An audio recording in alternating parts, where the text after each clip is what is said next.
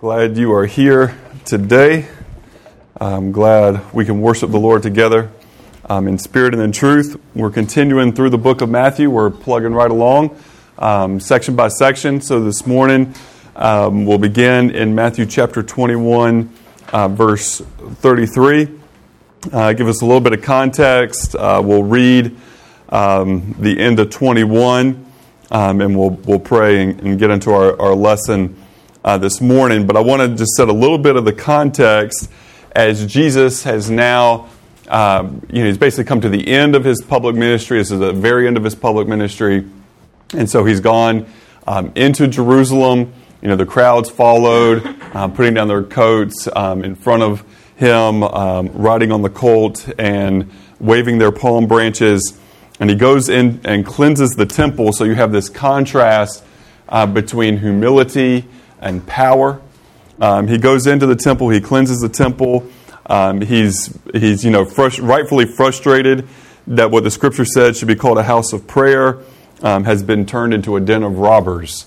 Um, and so he's frustrated that people are, are profiteering off of this um, religion uh, or religious things, should say. And then um, as he's there, he heals um, you know, children praise him, and then his authority is challenged um, by the by the Pharisees, by the you know leaders of Israel, and we're going to see that authority continue to be challenged. And so, basically, um, they had asked him a question um, in chapter twenty-one. You know, by what authority do you do these things? And so Jesus, knowing their hearts, just didn't give them a direct answer. He asked them a question and said, you know, John the Baptist, by what authority did he work? And he put, the, he put those religious leaders in, in a little bit of a pickle um, because they had a choice to say either he was from God, which most of the you know, common people agreed with, um, and then it would be like, well, why didn't you follow what he said? Um, so that they don't want to do that option, but they're also afraid because they know the people view him as a prophet, of a true prophet of God, that they don't want uh, to be at odds, you know, with the majority of the of the common people. And so it's and then so Jesus says, you know, then I'm not going to tell you either about what authority I do these things. And then he goes on to to really hammer them because of all people um, you know, they were the ones who were to be the caretakers of the scriptures and to teach the people. They should recognize the preparation for the Messiah. And they should recognize the Messiah when he comes. But it was those who were, you know, known sinners who, who didn't have any problem saying, yes, I'm a sinner. Um, yes, I've done wrong. Um, that recognized and repented at the preaching of, of John the Baptist and were baptized. And even after that, he says, even afterwards, um, you did not change your minds. And you did not believe, you know, you didn't believe him. You didn't believe John the Baptist, what he, what he taught and what he said. And so uh, from there, he's going to he's to tell us a couple of parables this morning that we're going to look at that, you know, seem very harsh, and, and they are harsh. There's, not, there's no getting around um, that reality, but understanding that context, remembering that context from, from last week and, and who he's speaking to um, helps to understand why he uses the sort of language um, that he uses. Yeah, and, and, that's just an important lesson as we read, you know, any of the scriptures. You read something that sounds, you know, soft and, and easy. Well, well, read what's around it and, and understand why, and don't just be like, well, I, I like that because that sounds soft and easy. And, and what seems hard, you know, don't just ignore and say, well, that's hard. You know, but we need to understand context we need to, we need to try to understand what's happening and, and you know, to rightly interpret it in its, in its context. And then that helps us to come to, to good and true applications you know, for, our, for ourselves and, and for the context that we're in. Uh, so let's go ahead and read this first parable, uh, beginning in verse 33. Uh, and we'll finish chapter 21 and we'll pray and, and get into this a little, little deeper. It says, Listen to another parable. There was a landowner who planted a vineyard and put a wall around it and dug a wine press in it and built a tower and rented it out to vine growers and went on a journey. When the harvest time approached, he sent his servants to the vine growers to receive his produce. The vine growers took his servants and beat one and killed another and stoned a third. And again, he sent another group of servants larger than the first, and then they, they did the same thing to him. To them. Uh, it's the same thing to them. But afterward, he sent his son to them, saying, They will respect my son. But when the vine growers saw the son, they said among themselves, This is the heir, come let us kill him and seize his inheritance. And they took him and threw him out of the vineyard and killed it. Therefore, when the owner of the vineyard comes, what will he do to those vine growers? And they said to him, He will bring those wretches to a wretched end and will rent out the vineyard to other vine growers who will pay him the proceeds at the proper seasons. And Jesus said to them, Did you never read the scriptures? The stone which the builders rejected, this became the chief cornerstone. This came about from the Lord, and it is marvelous in our eyes. Therefore, I say to you, the kingdom of God will be taken away from you and given to a people, producing the fruit of it. And he who falls on this stone will be broken to pieces, but on whomever it falls, it will, it will scatter him like dust. And when the chief priests and the Pharisees heard this parable, they understood that he was speaking about them. And when they sought to seize him, they feared the people because they considered him to be a prophet. Uh, let's pray. Heavenly Father, we're so thankful for your word this morning that you've given to us, that it is, that it is true, that it tells us um, all that we need to know from the beginning uh, to the end. Uh, it tells us how to, how to be right with you and to know you and how to walk with you. Uh, we see in it here the, the words and the teachings of your Son, Jesus, this morning. Jesus, thank you for teaching us and help us to understand and to rightly understand these things, um, and then that we can rightly apply them um, in our lives. Lord, we thank you that you loved us enough to go to the cross, to pay the ultimate price for us. And so we're thankful that you are a Savior who is willing to die and a King um, who is risen and who will return in glory. Help us uh, to be faithful to you. We ask it in your name, Jesus. Amen.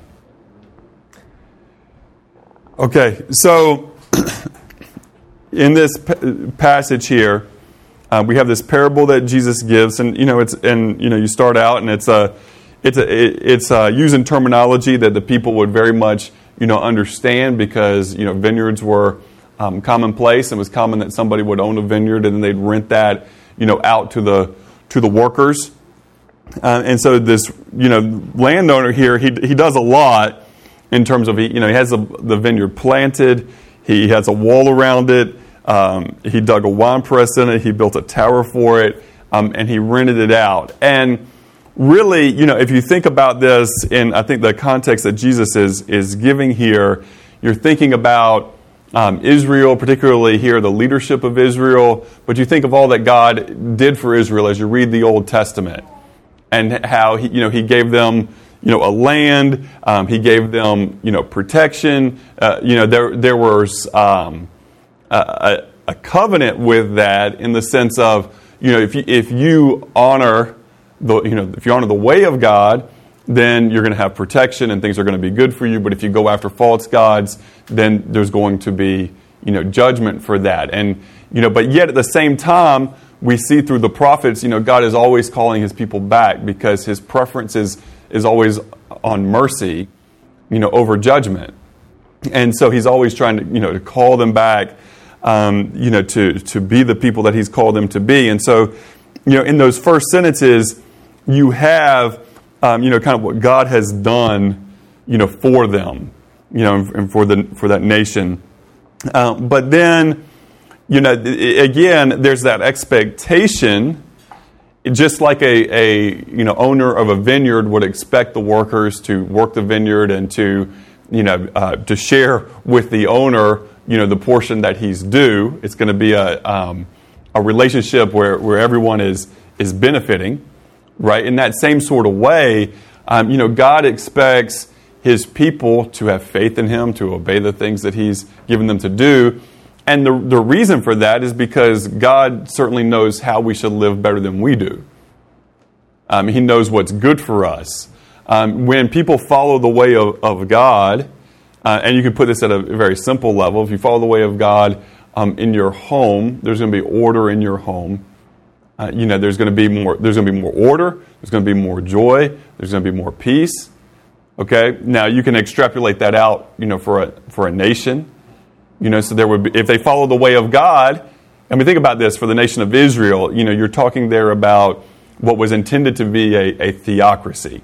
You know, God gave them a king because they they begged for a king, but the original intention is that that would be a theocracy that you know, God would send his messages to what the people were to do and they would do it and they didn't need to have this person, you know, in this elevated, you know, position.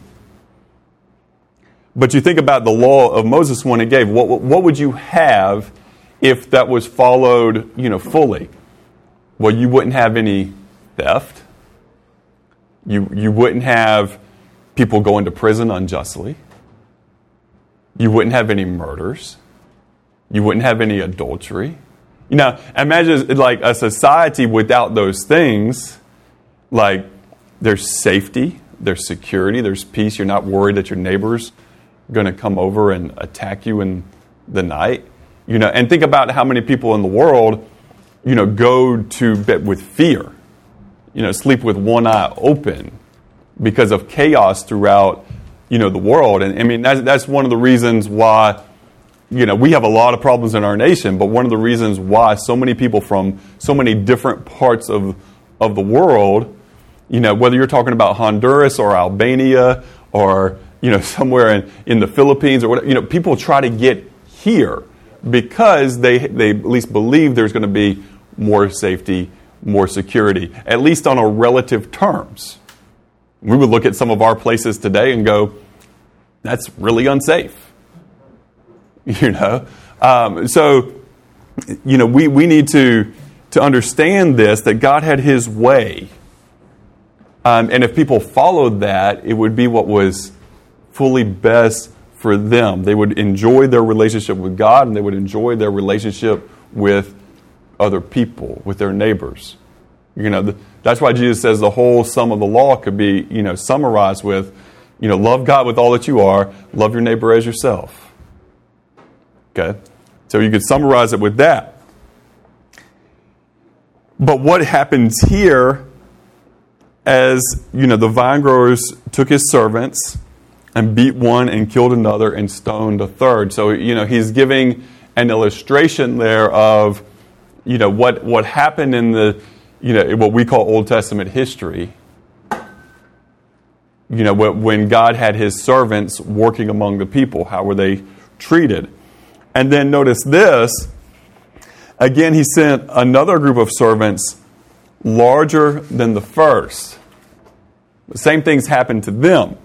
So I think he's referring there to a period of time between, uh, you know, we're using very loose dates here, but approximately 800 BC to approximately 400 BC, where, you know, just let me just, I'll just read off this list of, of prophets. Okay? Amos, Hosea, Micah, Jonah, Isaiah, Nahum, Habakkuk, Jeremiah, Zephaniah, Daniel, Ezekiel, Obadiah, Zechariah, Haggai, Malachi. That's a lot. That's a lot. You know, we also could throw into that mix um, Ezra and, and Nehemiah are in this time period.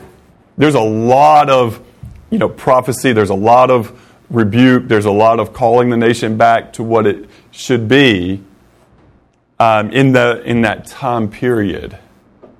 And we see that many of these prophets were, you know, were, were, you know, some were killed, some were, were hurt. It was a difficult thing to be a prophet of God and to speak the truth.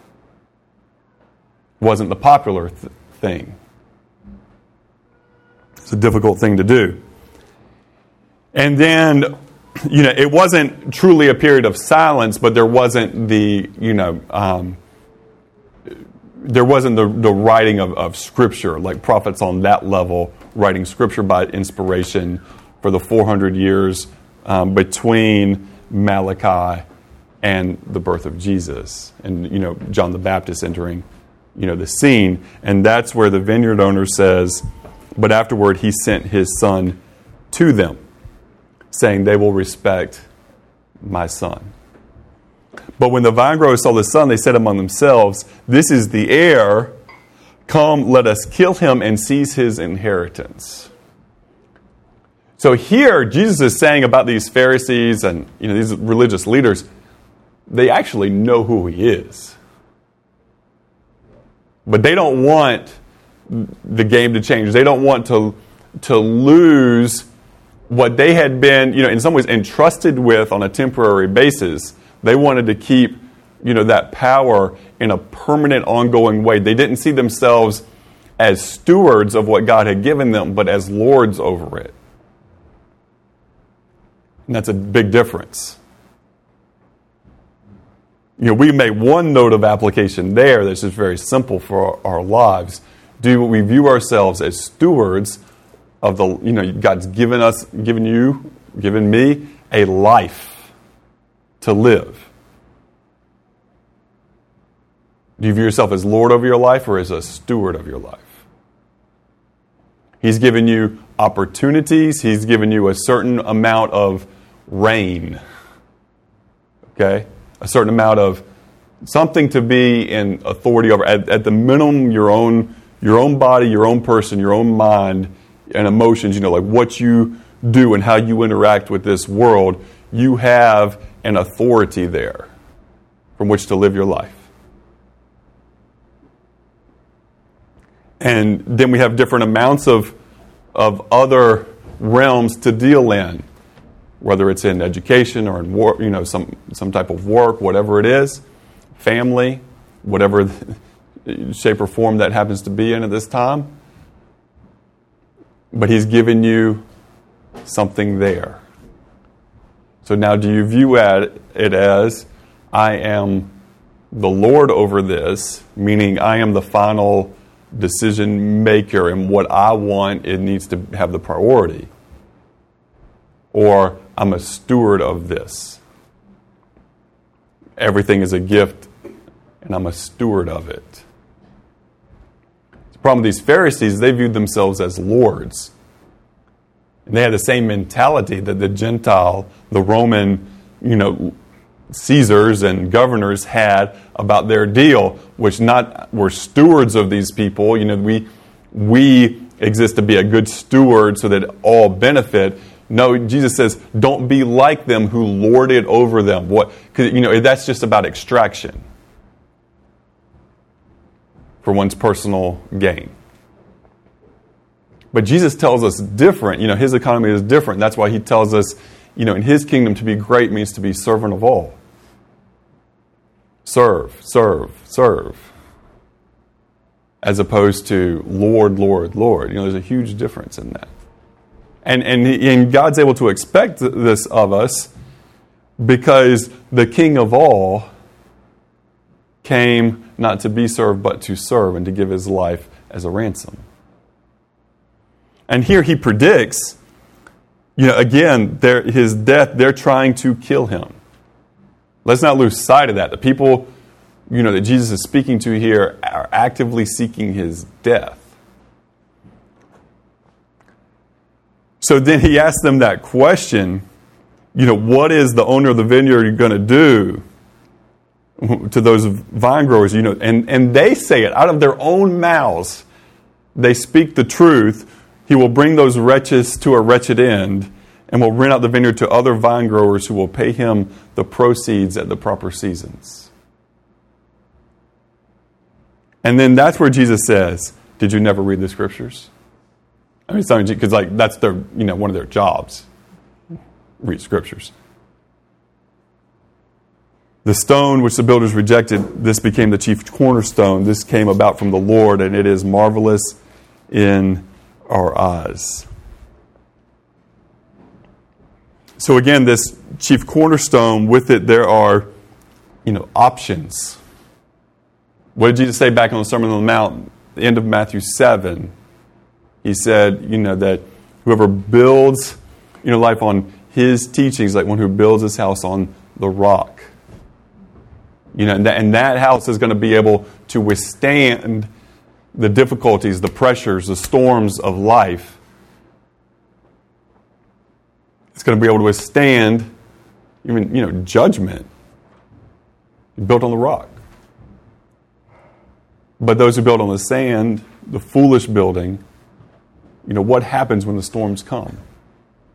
What happens when the trials of life come? What happens, you know, as we see in our study um, in our house fellowship on the in the book of Revelation, you know, what happens when judgment starts to show up?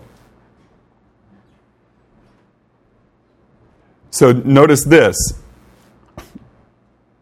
People can build on that chief cornerstone.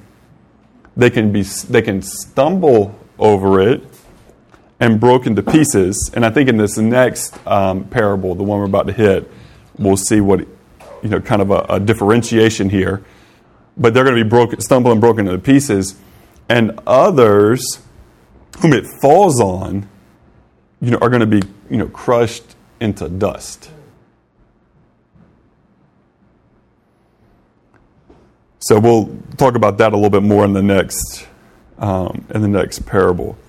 Now, so he's saying, you know, it's going to be given to this other, you know, people. What does that mean? Your your translation may say nation is the same, you know, word. It's kind of a contextual thing. We want to say people, nation. Um, you know, same Greek words translated people and nation in different different places, different contexts. But um, it's this idea um, that the you know the Gentiles are going to play a more prominent role here. I think we can safely make an allusion to you know the church. You know, we get these foretastes of you know the church coming. Okay, so they're going to have a place now. We want to be careful here because you you know you can take one parable and say you know I'm going to define my whole theology about these about everything on one parable, you know, that, that would be a mistake. Okay? The, what the parable says is, is true, but every parable also has, you know, limitations. It's not meant to be an exhaustive, you know, theology. Okay? What I mean by that, because he says, you know, it's going to be taken, you know, taken from you and, and given to another. So some people would read that and say, well, you know, Israel's not going to be in the picture anymore. Israel's done. Well, that's not really fair to the whole of Scripture. It's not fair to everything Jesus says, not fair to everything the prophets say, not fair to everything the apostles say. You got to take the whole of the Scripture. You could also say, just reading this parable, you see, you know, God never had anything to do with the Gentiles before then, and it's not until here do they even have a chance for anything. Well, you know, a simple read of the Old Testament would show that's not true because you have, you know, many different Gentiles from many different nations coming to faith in the true and living God in the Old Testament. Okay. We also know that the early church, you know, who started it? Well, you know, ultimately Jesus is the author of it, and the disciples who were, you know, were all Jewish, and the majority of the, you know, first believers were, you know, Jewish. Were Hebrews.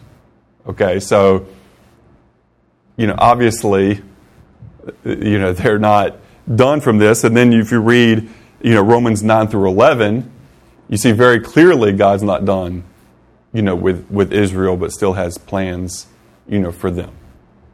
Okay. So, you know, that, that's, um, again, we have to take the, the bigger context for any, you know, for a particular verse is the surrounding verses in the book that it's in, and the context for the book is the whole Bible itself. So anytime you read a parable, if you come to a conclusion that's contrary to the what the Bible says as a whole, you know, okay, I'm I'm taking that parable too far, or I'm missing something in it, or mis- there's a misunderstanding somewhere, because you know God's going to be consistent with His deal, and, and so we need to be um, careful in, in understanding it that the parables are all true. Every scripture is true, but again, we have to take the whole of it um, you know, people get themselves in trouble when they just want to focus on, you know, a few passages and say this defines everything for me. You know, that gets you in trouble. All right, so now let's continue on. Now, again, they know now, okay, he said this directly to, to us, but Jesus doesn't stop there. And so, verse 22, he says, Jesus spoke to them again in parable, saying, The kingdom of heaven may be compared to a king who gave a wedding feast for his son. And he sent out his servants to call those who had been invited to the wedding feast, and they were unwilling to come. Again, he sent out other servants, saying, Tell those who have been invited, Behold, I prepared my dinner, my oxen, my fat and livestock are all butchered, and everything is ready. Come to the wedding feast. But they paid no attention and went their way, one to his, his own farm, another to his business. And the rest seized his servants and mistreated them and killed them. But the king was enraged. And he sent his armies and destroyed those murderers and set their city on fire. And then he said to his servants, The wedding is ready, but those who were invited were not worthy. Go therefore to the main highways, and as many as you find, invite to the wedding feasts. Those servants went out in the streets and gathered together all they found, both evil and good, and the wedding hall was filled with dinner guests. But when the king came in to look over the dinner guests, he saw there a man who was not dressed in wedding clothes, and he said to him, Friend, how did you come in here without wedding clothes? And the man was speechless. And the king said to his servant, Buy him hand and foot and throw him out into the outer darkness. In that place there will be weeping and gnashing of teeth. For many are called, but few are chosen. Again, hard words, difficult. But now let's again, have this context. Jesus says, you know, this is what the kingdom of heaven is like. A king gives a wedding feast for his son. So you, I think we can pretty safely say who the father and who the Son is in this parable that Jesus is giving God the Father, His Son, Jesus Christ. And so He's inviting all these to the wedding feast. Now, notice you have you know, two, two approaches. One is an indifference. One is I'm just busy with other things, one to his farm, another to his business. I don't have time for that. Okay, it's an ignoring of the things of God. We find this all the time.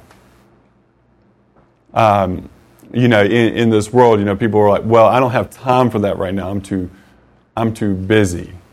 I don't have time to try to figure out who God is and relationship, you know, with Him, all that stuff you're talking about. I'm too busy. I've got school. I've got work. I've got family. I've got these things. Okay. Problem there is it's not too busy because we have time for what we value as most important. Right? It's not too busy, it's wrong priorities. But it's an indifference. I think that those could be, you know, I'm not going to die on this hill, but I think that those could be who Jesus refers to, you know, in the parable right before this as those who stumble over. Okay? Um, and because then there is another group who are actively antagonistic, seeking to kill and destroy the people of God. And those are the ones in God's judgment, you know, crushed. So there's now they're both now both are really bad scenarios. One stumbles over and is broken into pieces, larger pieces, but broken. The other is crushed into fine powder.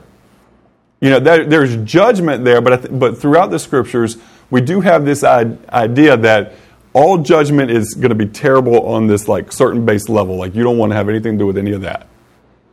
But for those who are exceedingly wicked, who exercise their wickedness and never repent of that, that there is greater judgment for them. Now I can't, you know, at what form or fashion, you know, that is don't necessarily have all the answers to that, but it does seem that God makes a distinction between those who are indifferent and those who are, you know, pursuing evil with all that they have. Now, please don't um, mistake that statement for any sort of universalism for those who are just indifferent. Like they'll be okay at the end just by being indifferent. I don't see that anywhere in Scripture. God knows the hearts. He's going to test on the hearts of each one. And is there faith or is there falsehood? And we're going to, and that's where we get in this thing. You know, it, the king was enraged. He destroyed those murderers, sets their city on fire. You know, basically, he's going to destroy them in their way of life Their way of life is wicked. He's going to deal with that. And as we've talked about, you know, here recently in recent weeks, just you know, sometimes um, we are shielded from the understanding of all the wickedness that is in our world. But when you, you know, if you if you take, and I'm not suggesting you should, but if you take a closer look at the evil of wickedness in this world and the depth and breadth of it, you have less problem with these words of Jesus. When you understand wickedness, you have less problem with judgment you know, when you want to live in a fantasy land of everything's not that bad and, you know, we as a people are getting better and whatever, you want to live in all that fantasy, well, then you might have a problem with these words. But the more you see the reality, the more you see the necessity of God's justice. so, he tells them, go back out, get everybody here to the wedding feast that you can. And it's, you know, he says both evil and good, and the wedding hall was filled with dinner guests. And then, when the king comes in, he sees someone there not dressed in wedding clothes. Friend, how'd you come in here without wedding clothes? There was an under, and the man says the man was speechless. It means he knows he doesn't have an excuse, right? I mean, he knows what was, you know, expected. Some commentators have uh, made the claim, and I don't, I don't know if it's hundred percent um, accurate, but in these, in this area, in these times, if a, if a king um, invited guests, if they didn't have the proper attire, he would provide it for them. So you know, if it's provided for him, um, it's pretty lazy, not just to change the clothes, right? Because you know people, say, well, what if you, you know, because you can make you can try to make all excuses for this dude. Like, well, what if you know, what if he was poor? What if he was this? What if he was that? But the fact that he's speechless, like he, he knows he doesn't have any excuse. He doesn't have any excuse. Um, and and so I think what Jesus is saying there is that you know there there are going to be points in time, um, and I and I think you can have different applications of this, but one you know, could be for the, for the church, you know, in a church community, you're not necessarily going to know, you know, who is right with God and who isn't. You're not always going to be able to, to tell that, but God knows, and he's, when He comes in, He's going to judge that, you know, situation. But we can certainly say that in, in God and, and with God, He has provided the clothes that are necessary. What do I you know what I mean by that? He's, he's provided through His grace everything that is necessary for salvation. Jesus went to the cross for us. There's not an excuse. There's no one can, can say, you know, I'm innocent before God. You know, there, there's not an, there's not going to be a, like, oh, here are my valid reasons. It doesn't work like that. Um, and so the scripture teaches us, says, For many are called, but few are chosen. Um, well, who are the ones who are chosen? Well, the, the ones who have the, the wedding garments, right? Well, how do you receive the wedding garments? Well, I think it's clear in Scripture it's by grace through faith. Right? God's provided in His grace you know, for salvation. It's entered into um, through faith. You see that um, all the way back from Abel. The, the blood of Abel testifies to us of his faith. You see that all the way back from you know Genesis all the way forward to Revelation, where you know Jesus says that you know to the churches, you know those who overcome, and we know from writings in John, those who overcome are the ones who have you know true faith will receive you know these garments throughout in the book of revelation multiple times you see this you know things of, of white garments. In one place they're told to purchase them. You know one church is told to purchase them. Sardis told to you know purchase them. Well again how was that done? Faith in jesus. You know, believe in Him. Because, because we know God is, you know, Jesus is not saying um, in Revelation there, you know, work your way to it. I mean, we know scripture, scriptures te- clearly teach us we can't, you know, work our way to salvation. Not of work so that no one can brag. God's grace through faith, but it's still, there is that responsibility that comes into play and into the picture. Okay? And again, it's a, it's a balance in these things. In, in, in theology, people tend to go to ex- extremes. You know, and you go to one extreme where, you know, it's kind of like an all man thing, pulling himself up by his bootstraps and, you know, either being his own God or can make himself right with God by doing enough, you know, good or by, you know, being intelligent enough or whatever it is.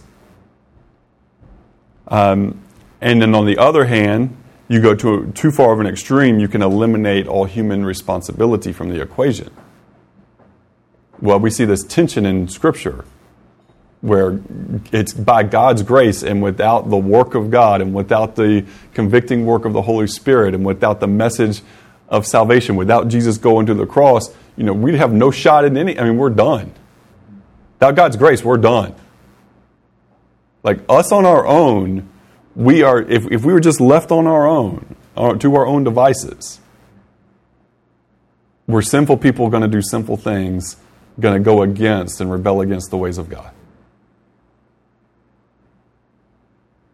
But God's grace is abundant, but there's still that need for human responsibility. If your system removes all human responsibility, well, then a lot of the words of Jesus don't make any sense. Because Jesus, you know, we see Jesus, you know, weep over the city of Jerusalem, say how, you know, I would gather you in like a mother hen does her chicks, but you would not. Well, that has to make sense. You know, so we have to balance these these things. And I'm not saying we all can figure it out, figure, we can figure it all out, you know, perfectly to the decimal or whatever. But, you know, I do think we have a responsibility um, to avoid any, any false, you know, theologies that tell us that, that, you know, our salvation is dependent on our ability to do good. It's based on God's goodness.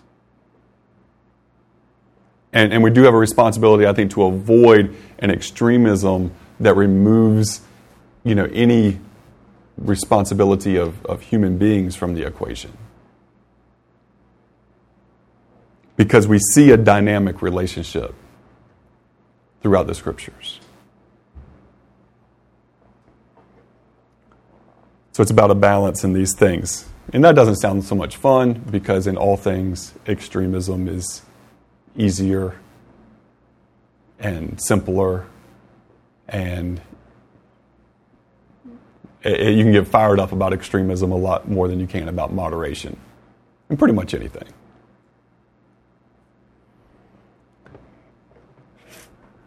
Yay, moderation. you know, but now with that, I, I want to be careful because what I'm not saying there um, is unpassionate people and you know wallowing in a middle ground because what we are what we are extreme about what we can rally about is Jesus Christ and his message. You see, there, you know, people are going to look at us and say, You're extremist. You're ridiculous. You're going to say that of, you know, all the things in this world, Jesus is, you know, the only way, the only truth, the only life? Yeah, we are. Because that's what Jesus said. And if you take away that from him, then you don't have any Jesus left. You got somebody else. You know, and, and, and so in that extremism, you know, we have placed more than a bet. Right? You haven't just placed like, hey, here's my financial well being or something, you know, that can come and go anyway in that sort of deal. You, you know, you, you're placing your eternity. I mean, all on Jesus or not. Now, both are ultimate bets. Because everybody who says not Jesus, they're all placing their bet that it's some other thing or that they'll be just fine if they say no to Jesus. That's an all or nothing bet, too. We're not the only ones making that all or nothing bet because that's just the nature of the, of the deal. That you take Jesus or don't, it's an all or nothing either way. There, people that aren't taking Jesus don't, don't think about it that way necessarily. But to think through it logically, they are making an all or nothing scenario, just as we are. Perhaps you can propose that to someone who's, you know, when you have that conversation, are you willing to bet everything that he's not? You know, because you are betting everything that he's not. According to what he himself has said. Because he said, I'm the way, the truth, the life. No one comes to the Father except by me. If that's not a bottom line declaration, I mean, you're not going to find one. That's as bottom line as it gets, folks. And obviously, as Jesus gives these parables, you know, people, I just don't see how people make any claim to take Jesus seriously when they end up with a universalism and they read these verses. I mean, basically, you just have to say, none of this in here is true. And if none of this in here is true, you don't, you don't have any sort of foundation from which to believe in Jesus in at all. I mean, it's such a, in, in many ways, such a disingenuous thing to hold any, any claim of you know, Jesus. And, and to make these universalist sort of claims when you have passages like this that we read in the scripture. Like, person isn't taking Jesus seriously or doesn't believe these words are true, and either of them leave you with no real Jesus. Those would be far better off to say, yes, I believe in a universalism and it has nothing to do with Jesus at all. Like that at least has some, some form of logic to it. That has some form of logic to it. To try to hold Jesus and deny so much of what he said in the scriptures is completely illogical on a number of, of levels. But yet, it's pretty popular today because, again, people don't want to deal with these realities. You know, this, is, I mean, and this is a key, one of the key examples of, you know, this is why we teach straight through books of the Bible. Because when, when, I'm just going to go ahead and shoot this one straight. When people have the option not to teach straight through books of the Bible, they're normally not going to pull up into Matthew 21, beginning at 22. I mean, you could be your whole life, you know, in the same church with 10 different preachers and never hear that. Because it's hard.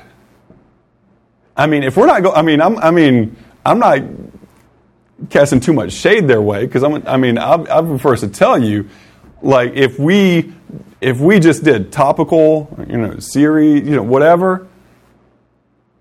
I mean, I'm not like, hey, you know what? Can't wait to preach on into Matthew 21, beginning of chapter 22. You know, I've been been waiting for this one. You know, where's my where's my series? Where's my chance to do that?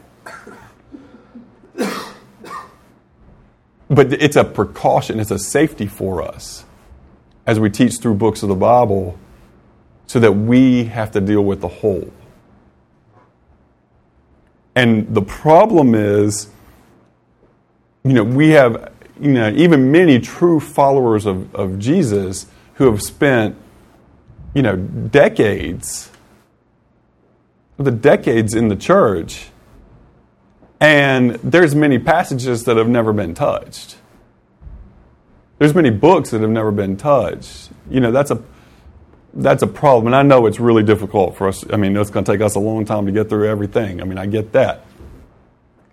But, you know, And, and we had to recognize that, you know, among ourselves and, and had an honest, you know, reflection. Yeah, kind of been a void revelation for a while because it's really hard. You know? Kind of, you know, so thanks for pushing us on that. You know, but you, you, you, get, you get what I'm saying with it. There's a, there's a value in that, folks. There's a value in that. And, and I, I kind of want to make some, some plea and some uh, appeal here to myself and, and to all of us. Like, we, if we believe what we do here matters in our approach and that we're willing to tackle these hard things, right? That we are willing to, to teach through books of the Bible, even though that's not sometimes all that glamorous. That each Sunday we meet not to a message or to musicians or to anything else, but we meet to a person, Jesus Christ, and we take the bread and the cup to remember him. And we have a time where we can share in that together, and different people can share as they're led by the Holy Spirit. We believe these things are important. We believe we have a gospel that is a life or death scenario to share, not to share. Then, if we believe these things to be true beyond the theoretical, but to the practical, it means we need to pray more. And it means we need to serve more. It means we need to work more to, you know, share these blessings, you know, with other people. And I'm not, you know, just trying to show, throw shade on other churches. There are a lot of good churches in our city. And there's some that teach that same way and, and value many of the same, you know, things, you know, that we do. That's not our concern. You know, our concern are those who aren't believers yet. That's primary. Don't know Jesus yet. You know, people who are believers who don't have a church home, don't have fellowship. That's a area of concern because everybody needs that. Needs, you know, life together accountability. People are, who are in groups or in churches that don't preach the gospel. You know, don't feel bad about that. I don't feel bad about that. You know, somebody. I mean, I mean, you know, sometimes you know, a situation people come from a really good church. And, eh, hey, now, what you're doing? Why you're leaving? You know, like let's have some conversations because we're not just looking for that. But there's a lot of church. I, I mean, I'm using church very word church very loosely. I mean, some are straight cults, and others are, you know, they just have no gospel well, you know, people shouldn't be afflicted to be in a, in a church for decades, years, whatever, and, and churches that don't preach the gospel of Jesus Christ. You know.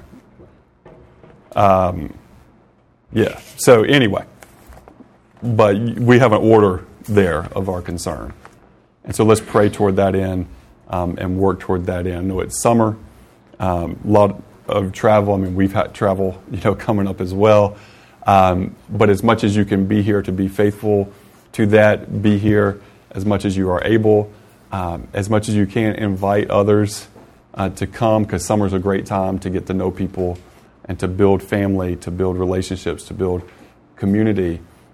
Because, you know, at the end of the day, as we read these things, you know, we don't want any, we don't want people facing the judgment of God. And as I read the, the scriptures, God doesn't want people to face the judgment of God. His preference is mercy. But He is holy, and He will exact justice where it is due. But we can be thankful. If you believe in Jesus Christ this morning, you give thanks. Jesus took that wrath. Jesus took that punishment and that payment for all the bad you and I have done. My list is long. Jesus paid for it at the cross. Give thanks this morning. Be a thankful people. And then say, Lord, we don't want to view ourselves as lords, but as stewards, as servants. Help us, Lord, to be good stewards of what you've given us. Let's pray. Heavenly Father, we love you this morning. We thank you for your, your great mercy and kindness to us. Lord, help us to be good stewards of all that you've entrusted us with.